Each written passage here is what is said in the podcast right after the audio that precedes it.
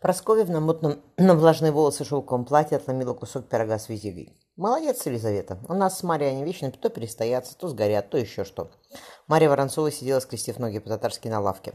Девочка, насвистывая, стругала кинжалом деревяшку. Сестра откинула с белокурую прядь. «Кому нынче пироги нужны? Девок холопок, поварня полна, да и в Лондоне кухарки не перевелись еще». «Мужу», — наставительно сказала Лиза. Отложив деревяшку, Мария прошла на цыпочках по лавке. «Смотри, Лизавета, муж одними пирогами сыт не будет». Быстро спрыгнув на пол, выркнувшись по ковру, сестра села за стол. «Ты сегодня можешь». Мария сунула в ложку с икрой. «Такой неумелой женой, как ты?» Лиза подняла каштановую бровь. «Перед мужем и вправду придется на руках ходить. Может, и тогда он не заметит, что в хозяйстве у тебя неладно». «Я и замуж не собираюсь». Мария закрутила на затылке густые косы. Параша вдруг Зорко посмотрела на сестер. «Девы, кто мое зеркальце ручное взял, тому не поздоровится. Добром верните».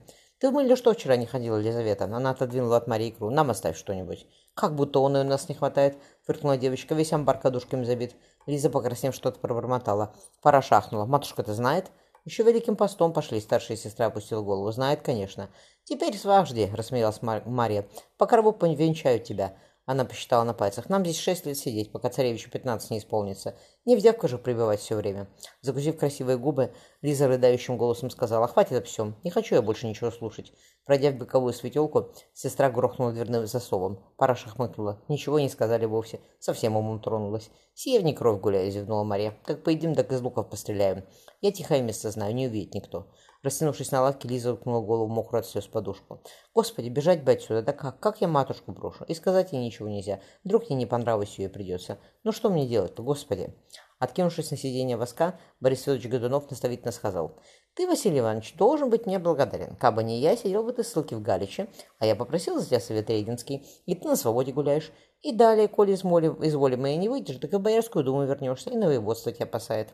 Тонкие губы Василия Шуйского дернулись. Он отвел взгляд от красивого, сытого лица Годунова. «Чего они на конях-то отправились?» — хмуро спросил Шуйский. «Ты, Борис Федорович, более о кармане своем заботишься, нежели чем о стране. Не дорога, а ямы сплошные. А у твоих палат московских вымощено все. Ко мне, Василий Иванович, послы наземные ездят». Легко улыбнулся Годунов. «А то их сраму не брешься. Они по всей Европе разнесут, что глава Совета Регенского в грязи тонет. Ты думаешь, я заради себя в Кремле водопровод приказал провести крепости отстраиваю? Ты видел, какой белый город поднимается? Теперь татары нам не страшны. Закончат они на Москве строить, и в Смоленске также стены возведут, чтобы поляки к нам не совались. Шуйский молчал. За окном воска, куда ни глянь, простирались поля, на горизонте темнел дремучий лес. В вечернем небе метались стрижи. «В воске мы отправились», — усмехнулся Борис Федорович, «потому что дело наше тайное.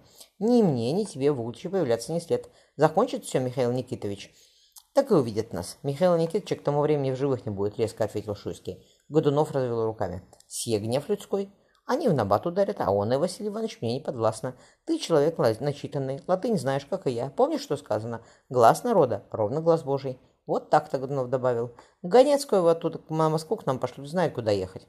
Ты не волнуйся, ранее нас в Угличе никто не окажется. Посмотрев на закат, Матвей прибавил шагу. Да, Угличе недолго остался, адмирал. Вильям приостановился. «Слышишь?» Матвей наклонил голову. Всадников десяток и вазок. Давай, адмирал, в канаву нырнем. Незачем с ними встречаться. Велиминов проводил глазами невидный вазок. Однако лошади у них кровные, пробормотал мужчина. За одного жеребца дорого дадут. Скажи мне, адмирал, ради чего бедняцкую повозку таких лошадей впрягать? Чтобы быстрее, побыстрее добраться куда надо и от глаз людских скрыться, хмуро ответил Вильям. Пошли, не нравится мне такая суета. В город спокойно пробраться можно. «У меня для всего грамотца припасена», — хмыкнул Матвей. «А все потому, что некоторые попы золото любят более всего на свете».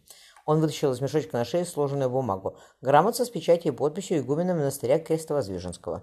В прошлый раз на Москве, будучи, я делом всего заботился, на всякий случай. Сказано вон и, что мы, адмирал, два честных инока, и собираем Христа ради на ремонт церквей в нашем обители, нашей обители. Дают что-нибудь? заинтересовался Вильям. А на какие деньги ты водку пьешь? Матвей намотал на руку цепь. «Не так много и пьем», – пробурчал адмирал Вейнбайс из канавы, «но, Матиас, с Норвегией мы загуляем, попомни мое слово». Мария Федоровна развернула маленькую грамоту. «Угощайтесь, боярня. Мед хоший прошлого года, однако ж хороший, так же и пряники. Лиза, Лиза ваша мастерица их готовить». Марфа отломила кусочек ковришки. «Хорошая хозяйка моя дочка». Федосия, старшая моя женщина, погрустнела, тоже мастерица вела, а уж который год про нее ничего не слышно. С родственница ваша, жена Челкова воевода, как приехал туда, отписала, что пропала Федосия моя. С тех пор жду от нее весточки. Веляминова перекрестилась. Марья Федоровна положила руку на тонкие унизанные перцами пальцы боярни. «Бог даст, Марфа Федоровна, Бог даст. Давайте почитаем-то». Марья, Марфа налила себе квасу. С той поры, как я за большим камнем была, многое поменялось. Ермак Тимофеевич приставил, сохрани Господь его душу. «Милая моя Марюшка», — начала государня, — «первым делом отпишу тебе, что народилось у меня пятое дитя, мячик здоровенький. Крестили его Яков, Яковом по Якову Ивановичу покойному. Упокой Господь душу праведника. Крепости наши шире строятся, и зачем ставить другие дальше на восток. Данил Иванович все время там обретается. Как приезжает тобой, так ко мне раз другой зайдет, и все.